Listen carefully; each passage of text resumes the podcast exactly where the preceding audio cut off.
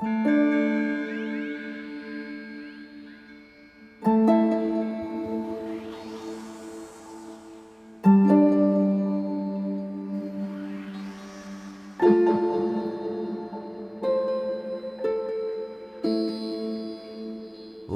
là là.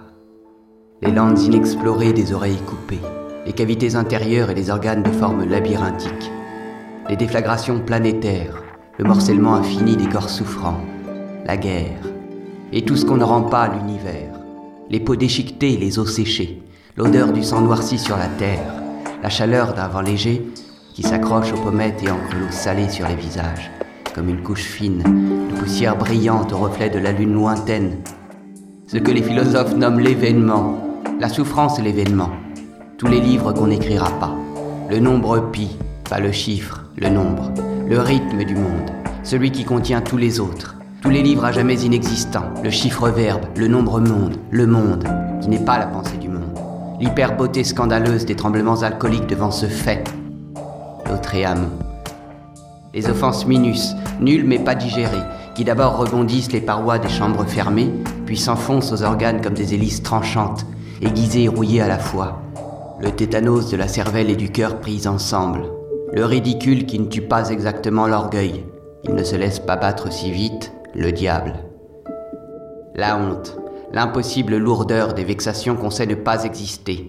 Le réchauffement climatique qui monte à la tête. Les combinaisons jamais effectuées de nos synapses qui travaillent à l'arrière-plan et bouffent toutes nos batteries. L'inflammation de la pensée de derrière, ça brûle. Le sang qui s'amoncelle et rougit les vaisseaux des yeux terrifiés, prêts à exploser. L'inondation morale de l'âme qu'on veut presser, comme une éponge dégoulinant de culpabilité empruntée. Trop tard, les libations imprévues pour les dieux assoiffés. Les têtes éclatées contre les murs et les éclaboussures chics qu'on voudrait bien douloureuses, une fois pour de vrai au moins, s'agripper à quelque chose plutôt que rien.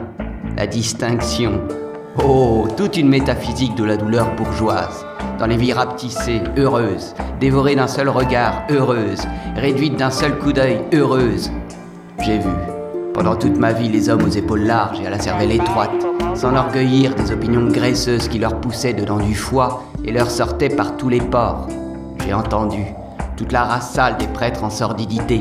Je veux dire des chief happiness officers, des influenceurs, des managers, des podcasters en développement personnel. J'ai senti très nettement la honte archifossile d'être civilisé, l'agenouillement désespérant devant sa propre lassitude, l'ironie sans force, divertissante, qui n'a pas l'audace de la fuite, qui ne peut pas ne pas rester là, se faire voir et cligner de l'œil, satisfaite, comme une tape sur l'épaule, la connivence dégueulasse et son regard attendrissant, insupportable désir de contre-plonger. Au commencement, il n'y avait ni nom ni verbe. Au commencement du verbe, ce fut la chute, l'état, maledicta persona, macro de malheur commun à toute la putain d'humanité. Où sont les collines, James C. Scott?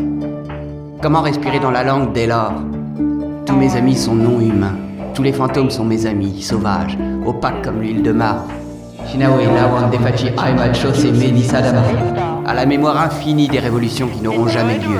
Avec eux, pas de résurrection. C'est injure humaine faite à la mort.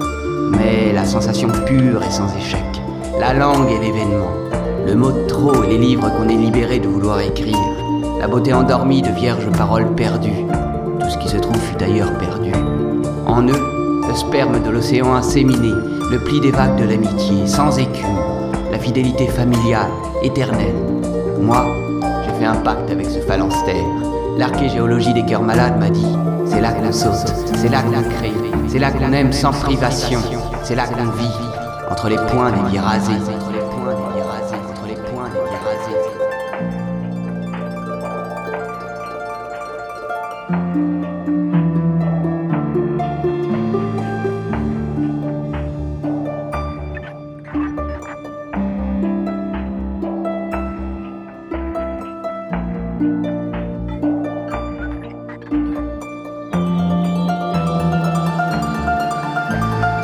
Sont les collines, James C. Scott Au commencement, il n'y avait ni nom ni verbe.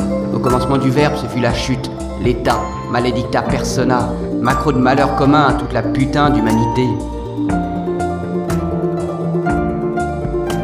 J'ai vu, pendant toute ma vie, les hommes aux épaules larges et à la cervelle étroite, s'enorgueillir des opinions graisseuses qui leur poussaient dedans du foie et leur sortaient par tous les pores. J'ai entendu la race sale des prêtres en sordidité. J'ai senti très nettement la honte archifossile d'être civilisé.